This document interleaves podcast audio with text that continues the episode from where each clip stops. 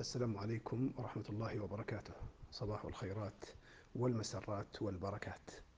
آه، هناك آه، من خلال حوارات كثيرة مع عدد من الأشخاص سواء كان حوار حقيقي أو حوار على شبكات التواصل وجدت أن هناك آه، يعني مشكلة موجودة عند كثيرين في محاولتهم للتهرب من العمل الجاد والإنجاز وتحقيق بصمة حقيقية. هذه الحيلة التي يستخدمها البعض هي حيلة الهروب. بمعنى تجد أحدهم يقول والله يا أخي أنا ودي أتعلم وحاولت وقدمت على الجامعة وعلى الكلية الفلانية وعلى الأكاديمية الفلانية وسعيت للابتعاث وفعلت وتركت لأني أنا حاب أتعلم وأبغى أكتسب لغة وأبغى أحصل على مؤهل مهني وأبغى أتعلم هذا العلم التخصص معجبني هذا التخصص. وتسمع الكلام الحلو هذا كله أن عنده رغبة جامحة للتعلم. أيا كان هذا المادة التي سيتعلمها. لكنه يشعرك أنه مصدوم بإغلاق هذا الطريق أمامه وعدم تيسر السبل لتحقيقه. طيب متى هالكلام هذا مقدم ومفاعل هذا كله؟ مثلا قال لك والله لي سنة وأنا أقدم ولا صار شيء. آه، في الحقيقة أنت قاعد تهرب من تحقيق إنجاز. يعني ما حد يقول لك لا تقدم ولا تسعى ولا تبذل. افعل هذا كله. لكن في أوقات الانتظار اللي قاعد تنتظر هل يحصل هذا الشيء أو لا يحصل بإمكانك أن تصنع الكثير الكثير. نعم هناك مثلا نفترض واحد يقول والله أنا أبغى أخ كنت كل هالجهود عشان أتعلم اللغة الإنجليزية. طيب هو ليس التعلم الإنجليزية مرهونة بالابتعاث والسفر للخارج والتعلم هناك. هناك آه، عشرات بل مئات الأدوات والأساليب لتعلم اللغة الإنجليزية ودون أن تبرح دارك. أولا هناك معاهد للغة لا تحصى في داخل المملكة إذا كنت من يعني أو في بلدك. هذا واحد. ثانيا هناك مواقع إنترنت لا تحصى لتعليم اللغة. ثلاثة هناك تطبيقات تقدر تنزلها. أربعة هناك كتب في المكتبة.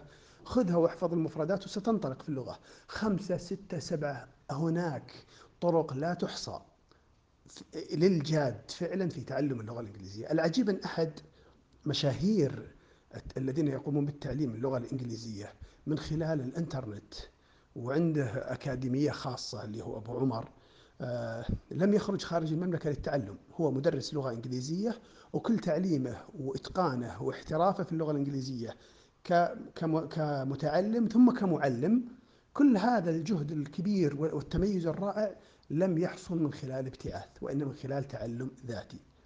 يا أخوة التعلم الذاتي يصنع الكثير الكثير. لا معهد ولا كلية ولا جامعة ولا مدرسة تستطيع أن تعلمك مثل ما تعلم نفسك بنفسك. بس متى؟ إذا وجدت الهمة الصادقة والحماسة العالية والاستمرارية في التعلم ولا هي ما هي مسألة تجربة. قاعد تدخل في التطبيق وتنزله وتشتغل عليه أسبوع متحمس وتخليه. هذا ما يحصل تعلم. ويمكن ترى يمكن هذه هي الميزة ما أدري بس قد أكون مبالغ لكن يمكن هي الميزة الوحيدة في التعليم النظامي أنه مو على كيفك تدرس وترجع لا انك إذا دخلت في البرنامج أو في المعهد أو في الكلية أو غيره إنك مجبر تكمل حتى ولو انخفضت حماستك بعد مضي شهر أو شهرين أو ثلاثة أشهر من الدراسة. ولذلك الناس يتخرجون ويحصلون على مؤهلات لأن الدراسة لم تعد خيارا ولم تعد اقتراحا بل هي صارت إلزام. لكن تلقائيا ما دام صارت إلزام ففي كثير من الأحيان مستوى التعلم الحقيقي والاستفادة الحقيقية متدنية. يصير الواحد همه نهاية السنة همه يعبي الاختبار ويملأ الحقول وياخذ درجة ويرمي الكتب أصلا لأن الموضوع لا يهمه. ف... فاللي أبغى أقوله وأكد عليه أنك إذا كنت عازم على أمر بالذات في جانب مثلا التعلم تحديدا فلا تضع, تضع أي عذر قبلت ما قبلت كل الأعذار اللي قاعد تقولها وإذا كانت امرأة في كثير من النساء صار بيني وبينهم نقاش على تويتر وعلى غيره. تقول والله أنا مشكلتي زوجي لا يسمح لي بالخروج للدراسة. طيب مو بلازم يسمح لك بالخروج للدراسة. عندك إنترنت تقول عندي إنترنت. معك جوال ذكي؟ نعم. عندك لابتوب؟ أحيانا تقول نعم. طيب خلاص. بدون ما بدون ما الموضوع يسمح ولا ما يسمح مؤكد أنه سيفرح بالتحاقك بشيء تعليمي على الإنترنت. أحب عليه من سناب وإنستغرام وواتساب وتويتر وغيرها من البرامج.